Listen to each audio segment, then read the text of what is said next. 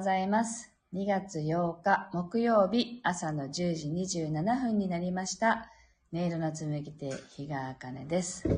この番組は沖縄県浦添市から今感じる音をピアノに乗せてお届けしています。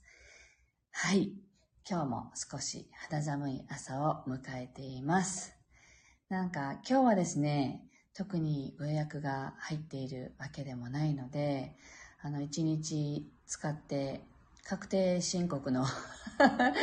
準備をしようかなと思っています。で、まあ、あの、注文がね、あのーあるので、その分も今日、どうに、どうにかしようって、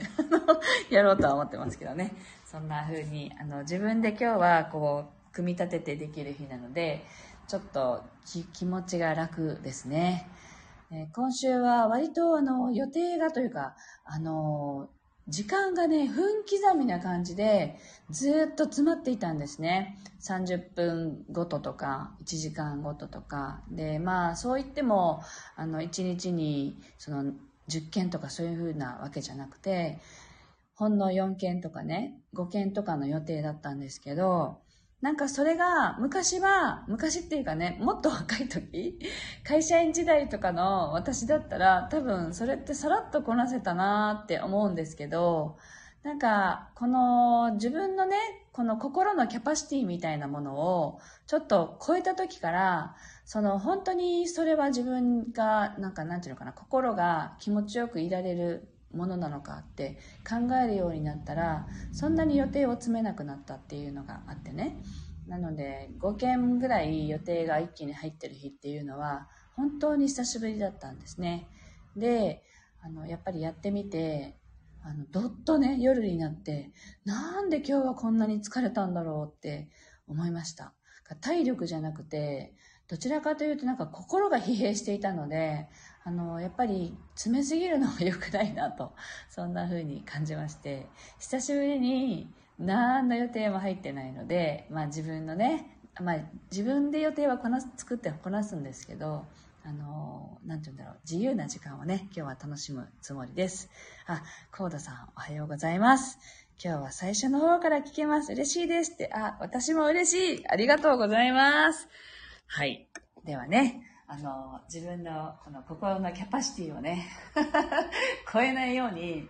いたいなと私は思っていて、だから、あの、よくね、自分で限界を作るっていう話はしますけど、やっぱりそれでも自分のその、なんていうのかな、心の状態とか、まあ、楽しいと思えないことを例えば一生懸命やっていてもどんどん疲れたりするとねやっぱりそこはあの見つめながらやった方がいいよねって思いますでなんかだからこういう話をしてくるとまあねあのこのやりたくてやってなかったことが続いてたっていうのも私もあるんですけれどなんかそれがちょっとね疲れの原因になっていたので今日はちょっと美味しいコーヒーでも沸かしながらね、優雅に過ごしたいなと思っています。はい。では、あ、ペコロスケさんだ。おはようございます。ありがとうございます。では、今日の1曲目を弾いていきたいと思います。心を整えると題して弾いていきますので、ぜひ深い呼吸を意識しながら、今心が感じていること、そして体がどんな状態なのかというのをね、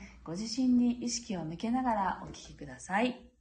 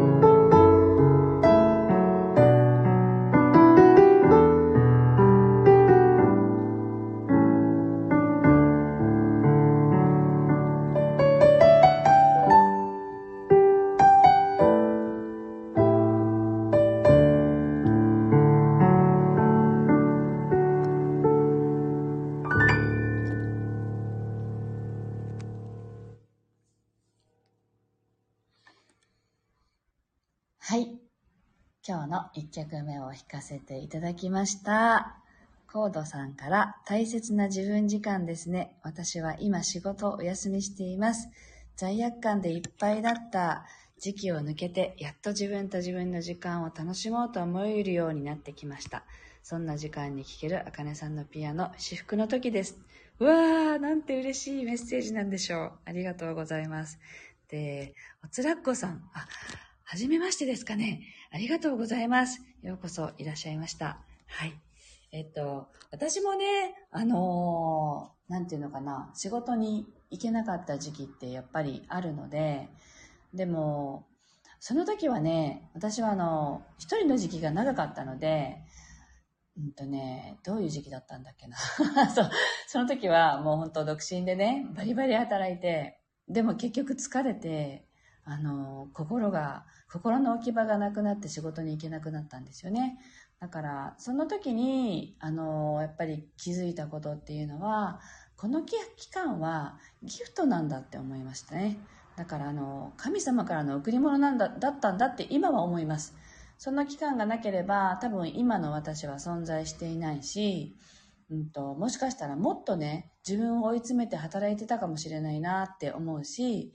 なんて言うんだろうな。なんか、やりたいことがわかんないまま突き進んでいたかもしれないなというね、そんな気がしています。なので、そういう経験がなければ、こんな風にピアノを弾くこともきっとなかったんだろうなって思いますのでね、ぜひあの、この期間を大事になさってください。はい。スタッカートさんも、こんにちは。お久しぶりです。はい。今日はね、あの、おせっかいの話をしようと思ってたんですよ。あの、この間、あの、友達とね、お話をいろいろしていてね、高校の同級生と久しぶりに会ったんですね、半年ぶりぐらいに。それでいろいろ話をしてたら、私はすごいおせっかいなんだと。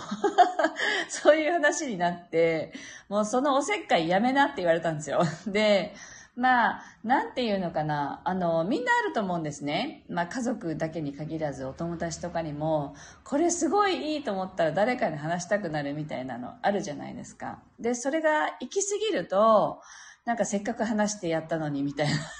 気持ちになったりとかね。ありますよね。で、割とそ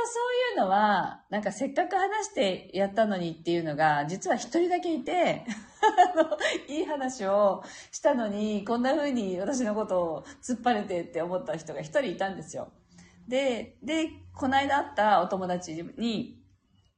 あんたのおせっかいは、もうそろそろやめなとか言われて、いろいろ喋ってるうちに、彼女に、いいよ、これいいよとかって勧めて断られる分には、何のなんかね、この、ああ、すっきりするっていうか、全然何何にも思わないのに、どうして、その、ちょっと前にね、なんで私が言うことを受け入れてくれてくれないんだろうみたいに思ったの、この差は何だろうとかって、あの、思ったんですよね。だから、ある人に対しては伝えたことが、あの、伝わらなくても何とも思わないのに、ある人に対しては伝わらないことに対して憤りを感じてる自分がいるっていう、この差は何なんだろうって、あの、この友達に会いながら思った時に、自分の気持ちがね、入りすぎてるっていうの？ああなたにはきっとこれがいいわとかって、思い込みすぎると、良くないんだなと思いました。で、すごい面白い例をね、その友達がおせっかいやめなよって言った友達が言った例がすごく面白くて、彼女は食べることが大好きなんですね。で、いろんなお店をこう食べに行って、この批評するんですね。このお店はこれが美味しかったけどこれは違ったとかね、いろいろ言って面白い方なんだけど、そのお友達がこの食べ物をその食べさせてあげたいと。その、あの人にもこの人にも、この美味しいお店を教えてあげたいって思って、連れて行ったら、連れて行った友達が、大したことなかったって言い放ったと。だからね、自分がすごく良いと思っても、相手に伝わらないっていうものもたくさんあって、そのたんびに、ああ、伝わらなかったって、あの、疲弊してたら、なんか、あの、持たないというかね、そもそもそれがおせっかいだったんだって、私は気づいたんだよっていう話をされてたんですよね。だから美味しいっていうお店もみんなにも食べさせたいって思う気持ちもそれもおせっかいだったんだって気づいたからあなたがさそれいいよって言って私に言ってくれる話とかも全部さ要はおせっかいなわけよって。ね それもうさやめたらいいよ。要はね独り勝ちしていいって思いなよって言われたんですよね。なんかその一言がすごく刺さったんですよ私。なんか独り勝ちしちゃいけないっていう感じの思い込みって皆さんもありませんか？なんか要はね子供の時に頭一つ人より秀でるなとかあのみんなと同じようにしなさいって私はよく母親から言われていたんですね。なのでなんか目立つなとか、まあ、要はあの言うこと聞かない子供だったからなんですけど親のね。だからそうやって結構押さえつけられてきたなっていうのがあってだから一歩はみ出ちゃいけないみたいなことが気持ちのどこかにやっぱりあったんだと思うんですね。で、あの、だから、あの、いいなと思ったことは、みんなと同じようになりたい。みんなと同じようにしたい。みたいな、そんな感情が自分のその心の奥にあったんだなってことに気がついたんですよ。で、その、あんた一人勝ちなさいよって言われた時にね、なんかすごい涙が出ちゃったんですね。だから、あそう、やっぱ一人が、なんかそれが一人勝ちっていう表現で合ってるかわかんないんだけど、別に一人でいい思いしてもいいんだよって、そういうことですよね。美味しいご飯は一人で食べていいんだよってそういうことですよね。誰にもあげなくていいの。だからなんかそれがすごくわかりやすい例で、例でもあったし、すごく自分の中のあの心の中を見るね、一つのきっかけになったから、あの、割と、日本人って多いよねって思って、あの、何かみんなと違うことをしたら村八分に会うみたいな、まあそういう文化的なね、まあそれは日本だけに限らないんでしょうけれど、ちょっと人と違うと目立ってしまって、ちょっとこう、あの、なんていうの、みんなとこう距離を置かれるみたいなことってあると思うんですね。でも、そうじゃなくって、それでいいよねって、そんな自分でいいよねって認めていけるようになりたいなと思いました。なので、あの、この話ね、シェアしたいなと思って、すいません、長くなっちゃったんですけど、シェアさせていただきました。ぜひ、あの、皆さん、あの、自分がね、いいなって思うものは、ぜひ、あの、突っ走ってね、一人勝ちしてください。はい。というわけで、今日の2曲目を弾いていきたいと思います。なんか今日はね、元気なんですよ。あの、ちょっと前にね、元気じゃないんですっていう配信をしたんですけど、今日は多分ね、何にも予定がないから元気なんだと思うんですけどね。はい。という感じで弾いていきたいと思います。はい。コードさんが、ああ、近しい人にはおせっかいしてます。あまり共感してもらえないことあるのですが、一人勝ちでいいんですね。そうなんですよ。美味しいお店は誰にも教えなくてもいいんです。ね、いい、いいと思うものは独り占めしていいんだそうです。はい。では、弾いていきます。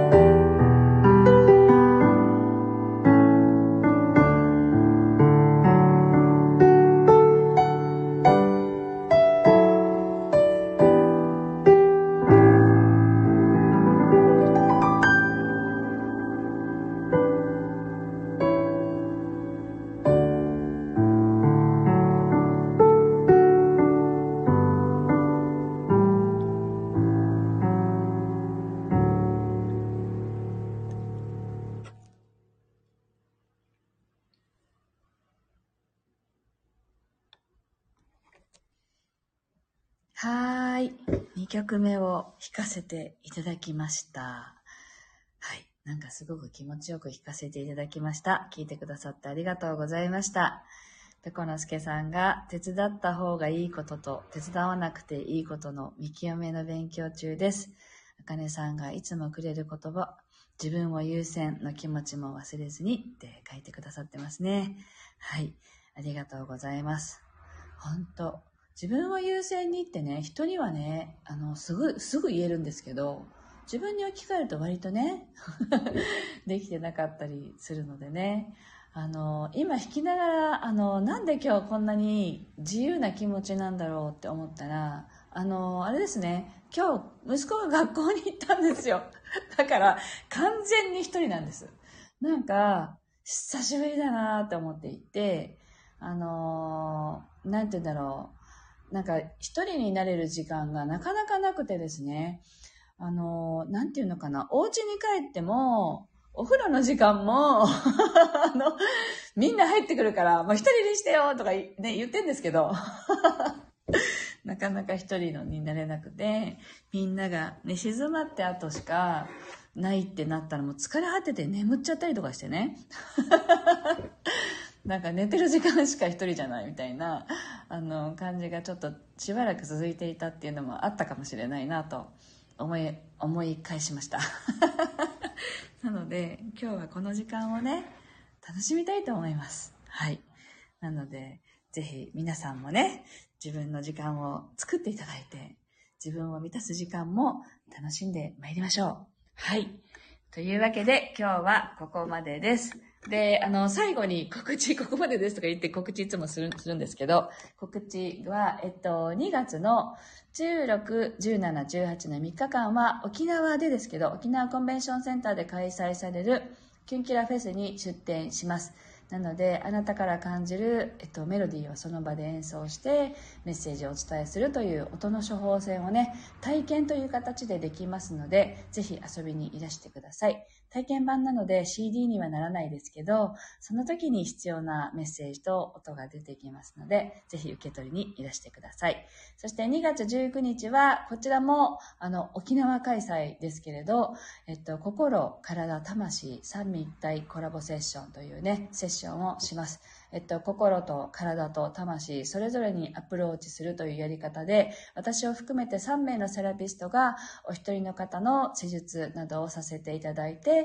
それぞれが感じることをお伝えさせていただきます。なので、心からのメッセージ、体からのメッセージ、メッセージいろんな側面からね、あの、受け取っていただいて、あの自分で気づかなかった自分に気づけたり、えっと、自分がね、前向きになれる言葉を、あの、自分の中から出てくる言葉を、まあ、代わりに伝えるっていう形でしかないので、あのどっかからこう、引っ張ってきて伝えてくる チャネリングとかそういうものではないんですね、私たちのものは。あの、あなたの中にあるものを引き出してお伝えするという、そういうセッションなので、自分自身を深く知ることができるかなと思います。それが2月19日の月曜日、私のサロンで開催します。午後の3席のみ空いています。なので、あの、詳細などはまた後でね、説明欄に貼っておくか、まあ、コミュニティの欄に今投稿がありますので、そちらから詳細ご覧いただければと思いますので、ぜひ、あの、見てみてください。はい。では、今日はここまでです。今日も最後まで聞いてくださってありがとうございました。暖かくして、すがすがしくお過ごしください。